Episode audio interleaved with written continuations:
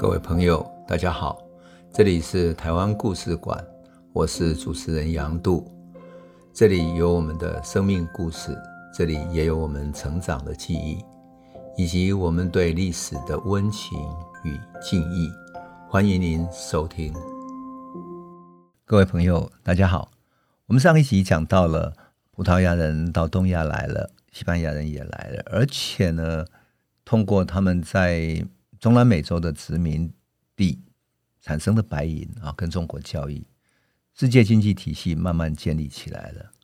可是就欧洲国家来讲，他们面对一个东亚，他觉得东亚是落后的，武力上无法跟他对抗的，所以对他们来讲，觉得东亚实在这些，特别是这些香料群岛都还没有国家的建立，马六甲还那么弱小，因此他把中国看得非常弱小，他觉得中国商人也不过是这样子而已。那事实上，西班牙人跟葡萄牙人不一样。葡萄牙毕竟到中国的沿海已经经营了啊几十年了，所以比较了解，而且在澳门也经营那么久，所以葡萄牙人是比较 humble、比较谦卑的，和广州的官方打交道，然后取得比较好的关系，政商关系的也经营很好，所以可以长远的做生意下去。可是呢，对西班牙来讲，他们可不一样了。他们开始想，那既然东南亚这些国家这么容易征服，那中国也应该很容易啊。所以，一五八四年，就是六世纪末的时候哦，马尼拉就开始做着一种征服中国的美梦了。在澳门编年史里面啊，曾经记载说，一五八四年六月二十五号，葡萄牙的耶稣会的会士，澳门会院的院长弗兰西斯科哈卡布尔写信给腓利二世。他居然提出要征服中国的建议，他居然指出什么呢？征服中国可以得到的好处是一啊，我要特别这里细讲一下啊，先提醒一下我们的朋友，为什么？因为你在这里面可以看到欧洲帝国的这种心态，而这种心态，你用今天的两边东西方的对应的心态来看的话，还是有很多类似的地方。为什么？因为他们的信仰，而东方。又完全不一样，所以我现在开始来讲，你会觉得很有趣，很相似。第一啊，他说征服中国的好处，第一个为上帝服务，可以弘扬圣教信仰。而中国我们都知道，中国是多神论的信仰，特别是道教啊。第二，征服中国可以扬名全球。第三，收入巨额增加。第四。为西班牙属下各国的海关、王家税收带来巨大的增长，也是通过贸易带来税收的增长。第五，可以得到大量的银库，就从中国抢得到大量的银库。第六，基督教世界可以获得最大的利益。然后他还可以列举说，你要成就此这个大业哈，有几个因素。第一个。中国人通常矫揉造作，不堪一击，尤其是贵族弱不禁风。第二，华人手无寸铁，除了守卫边疆的士兵以外，就连佩剑都遭禁止，只有国王的仓库里才有武器。第三，全中国无一发铜制的炮弹，城镇的高墙不堪一击。第四，全体人民不忠心耿耿，喜欢揭竿而起。第五，政府严厉，任何一个小镇上执法的官员如云。另外，外部的有利条件是什么？澳门是一个可以供大船停泊的良港，广州之外还有回应，就是可以跟他回应大船过来啊。菲律宾也近在咫尺，等等，就可以过来，从澳门等等可以进去的。可是我觉得这是一个。西班牙的这种传教会士的一个妄想，但是呢，不仅止于此啊。那一年的年底，就是一五八四年十二月二十三号，圣诞节之前，马六甲的主教哦，Libero 凯耀哦，他提出说征服中国的方案是什么呢？我念给大家听，很有趣。他说，许多人以为陛下在以上述安排派舰队攻打雅琪，雅琪就是东亚的一个小地方啊。可通过菲律宾组织一支人员达到四千人的舰队前去攻打暹罗和北大年啊，就是在啊马来西亚今天哈。那么，因为如果陛下在这些地方建立了据点，将威震四方，一切太平，无人胆敢闹事。然后不必多有破费，陛下将成为经营遍地的中国及广州城的主人。据众人说，世上再无此富裕之地，在征服时可从暹罗调起一切军需给养。有没有意思？他的计划里面还绘制了航海图哦，然后等等解说怎么去征服他们的一种城市，这样太有意思了。连攻打的这种征服的方式都都都写出来了。当然，随后不久，荷兰就发生了独立战争，在他们在一五六八年发生独立战争，越打越激烈。到了一五八六年的时候，英国跟荷兰就结盟了，一起跟西班牙对抗。所以接下来的几年，西班牙的无敌舰队被英国打得惨败，国力损伤惨重，所以征服中国的美梦就没有再提起了。但是我想要讲的是说，一开始西班牙就在打中国的主意了。他们的理由除了宗教之外，主要还是利益，对不对？看中中国的商品、税收、库银，你有没有觉得多么眼熟啊？这些思维方式跟今天欧洲、美国以及对中国的这种想法是多么接近呢？而他们居然认为，只要四千多人的军队打垮了暹罗跟北大连，然后中国整个就顺势会投降了，因为中国人没有战斗意志。他们都没有想到说，后来日本即使要打这个，都打得多么难。可是当时西班牙对于中国防卫的观察，确实是很有意思。虽然他们目光浅短，然后世界很窄，不了解中国实际的国情以及国土有多多大，特别是陆地的国土、北方的国土，他根本不知道。他只看到广州而已，也不知道中国土地之大、地域之广、兵众之多啊。那不要说四千人可以打了，丰臣秀吉派了十五万人在朝鲜战争打都打得那么惨烈的，对不对？所以西班牙征服中国的观点跟分析啊，其实我觉得它代表了欧洲国家对中国的观察跟分析，也是他们的基本态度。所以它不是一个国家对一个国家的尊重或者一个外交的一种交往，他反而觉得这是一个可征服的国家。也就是当他们到东亚的时候，每一个地方都是可征服的，正如同他们对美洲一样。这个是很有意思的。我后来在想说，为什么他们就不认为日本是可征服的？为什么他们不认为呃其他的那些国家是可征服？而这些中国这么大，他看到广州这么富裕，就觉得可以征服呢？而且派四千人的军队就可以了，成为中国的主人。这种这种很傲慢的态度，真的是不可思议。可是你说中国为什么会成为他们觊觎的对象呢？因为中国太富裕了，他们从这里拿到丝绸跟瓷器，发现说，你与其在这里跟他交易，你不如把它占下来吧。这种心态啊，你不觉得多么像吗？多么像吗？今天欧美跟中国做贸易，很多贸易逆差，结果他想要从这个贸易逆差里面取得平衡，但他们不是用一种更好的贸易方式。反而发动了各种贸易战，这真的是一个历史的教训哈！我有时候在读这些十六、十七世纪历史的时候，都觉得不可思议的相似。这种相似主要是在哪里？在心态上面。当然，对于明朝以及中国富裕的江南经济充满兴趣，很想把它占领的，不仅仅是西班牙，也不仅仅是在澳门建立基地的葡萄牙人，还有哪里？还有日本。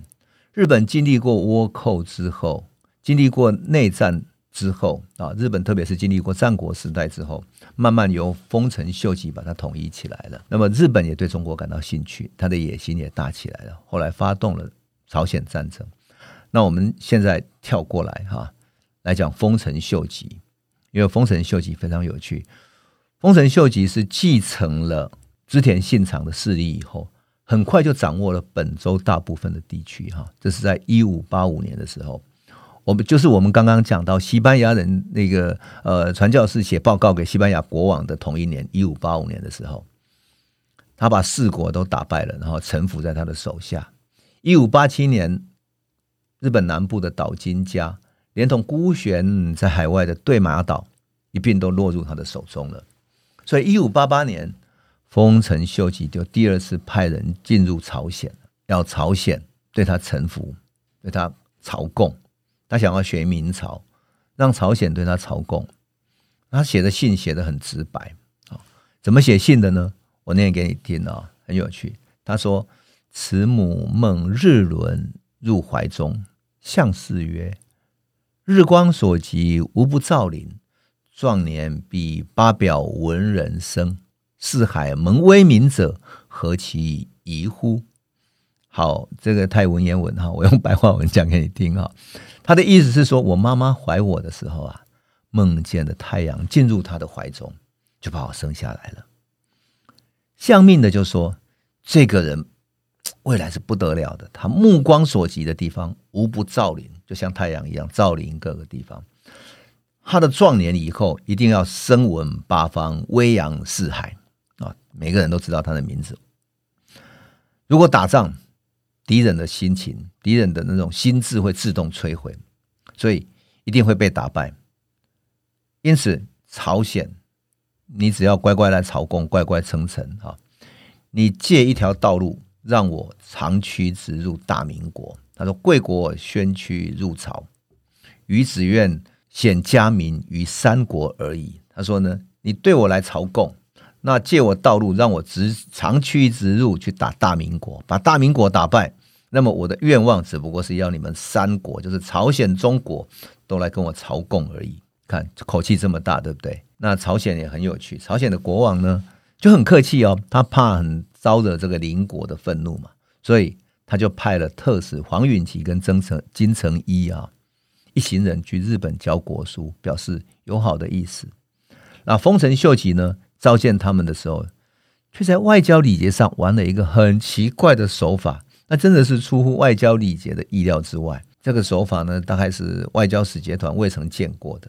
丰臣秀秀吉在接见朝鲜特使的时候啊，啊，一般来讲，我们都会准备了大量的美酒佳肴嘛，哈，盛宴来款待这样。但丰臣秀吉不是，他身穿一件黑色的袍子，头戴一个乌纱帽。那他身体呢？用日本作家远藤周作的形容，他长得像猴子一样。那瘦小的身躯呢？坐在那里，皮肤黝黑，像一个农民。唯有他的目光闪闪射人。朝鲜的使节团奉上国书，然后向日本的这个丰臣秀吉表达说：“我们是邻居啊，友好的意思。”换言之啊，他是作为睦邻友好来见见他的，而不是作为朝贡。要讲清楚，所以朝鲜是并没有向他朝贡称臣的意思，但秀吉呢，对于表示友好呢，理都不理哦。款待他们吃的是什么呢？没有什么美酒佳肴啦，丰盛的什么呃鸡鸭鱼肉没有，大家轮流吃一盘糯米饼，糯米做的饼，然后轮流喝一壶日本清酒。后来朝鲜的使节团写了一个报告记载说，这个使节觉得说，哎。那是不是前面的礼节这样？那后面还有真正的宴客嘛？哈，想不到正在茫然的时候，丰臣秀吉转身进入后面里面去了啊，换了一身日常的服饰出来了。的外交的服饰结束了，然后换了一个日常的衣服出来，手上抱了一个小小的婴儿。这个是谁呢？这是前一年出生的，他的儿子叫贺松。那。按照历史来记载的话，他应该是丰臣秀吉跟他的小妾哈，小妾叫茶茶，刚刚生的一个小儿子。那丰臣秀吉非常喜欢茶茶这个小妾，而且呢很喜欢这个小儿子，所以他希望未来这个小儿子可以接续他的事业啊。因此他后来死掉的时候呢，把他的儿子托付给德川家康来当义子，希望德川家康辅佐他当未来的一个一个国王。可是呢，丰臣秀吉死掉以后，在政治斗争里面，茶茶这一派完全被德川家康打败了，最后还发动了战争。那茶茶跟他儿子这一派被打败之后，最后只好一起自杀了。所以德川家康是彻底把丰臣秀吉的事业接收了。那当然，在这个使节上面呢，丰臣秀吉抱着这个孩子啊，正在可爱的一岁多的孩子，在大厅走来走去，旁若无人，逗着小孩玩。大家不晓得怎么办，只有乐工在那里弹奏着乐器啊，然后音乐这样的演奏着的时候呢，他突然他小孩子撒了一泡尿，尿在秀吉的身上。丰臣秀吉很得意的哈哈大笑，然后叫他的仆人进来说：“来，过来把孩子抱走。”孩子抱走之后，他发现啊，衣服都是一身小孩的童尿的，他脏了，于是他转身走到里面去了。所有的日本人就跪下来向他叩头，那他就这样走掉了。然后朝鲜的使节就坐在那里，不晓得怎么办。他以为他会再回来，不，再也没有回来。使节团的会面就到此结束了。就丰臣秀吉，而这个时候呢，韩国的使节团回去之后呢，跟韩国的国王报告了哈，结果国王就认为说，哎呀，这么一个像小丑一样的，连外交使节都不会的，有什么用呢？因此不把他当一回事。然后使节的报告里面也觉得，哎，你不用当一回事，他那个不不值一提，没关系。可他们都不知道，这个身形如猴、目光闪闪的丰臣秀吉，正沉迷在他征服世界的美梦，因为他把日本全部各地都打败了，因此他觉得他的世界要向全世界展开，所以他要展开他的国书开疆，就是写他的国书送到各地去，请他们来朝贡，用这个来开辟疆土。那么他写信给哪一些疆土？写信给哪一些国家呢？他除了写给朝鲜之外，写给哪一些国家？后来有什么结果呢？我们等下一集再来继续讲。这里是台湾故事馆 Podcast，我们每周一、周五会固定更新新的台湾故事，请随时关注杨渡的台湾故事馆粉丝页，按赞并分享。最后，我们工商放送一下。